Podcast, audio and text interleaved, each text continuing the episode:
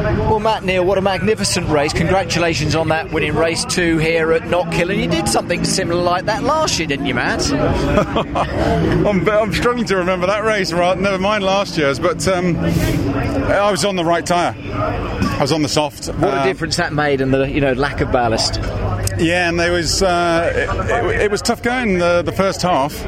Um, we'd made little progress, and then this, the, the, the tyre just came in. You say it came alive, didn't it? Yeah, and uh, I think the others started to fall away a little bit, and they started scrapping, and that allowed me to catch them up and uh, make a few opportunistic manoeuvres.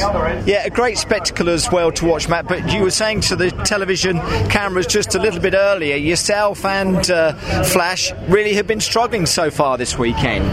Yeah, it's been a tough weekend for us. You know. Um, in a straight line. It's been it's been hard going for us uh, around here, but um, you know, and obviously we're carrying the weight as well, uh, which doesn't help that that, that side. But um, amazing, get a little bit of weight out of the cars, and um, the corner speed we can carry in the little Civic is uh, in the Type R is brilliant.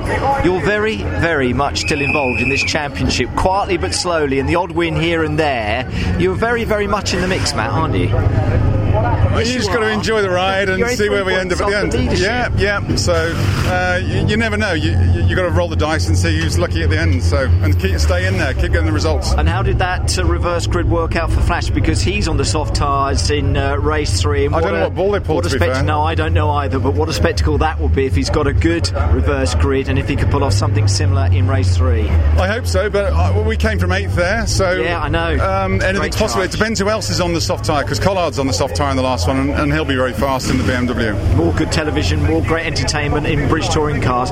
Matt, that was a great result and a great drive by you. Well done. Congratulations. Thanks, Mike.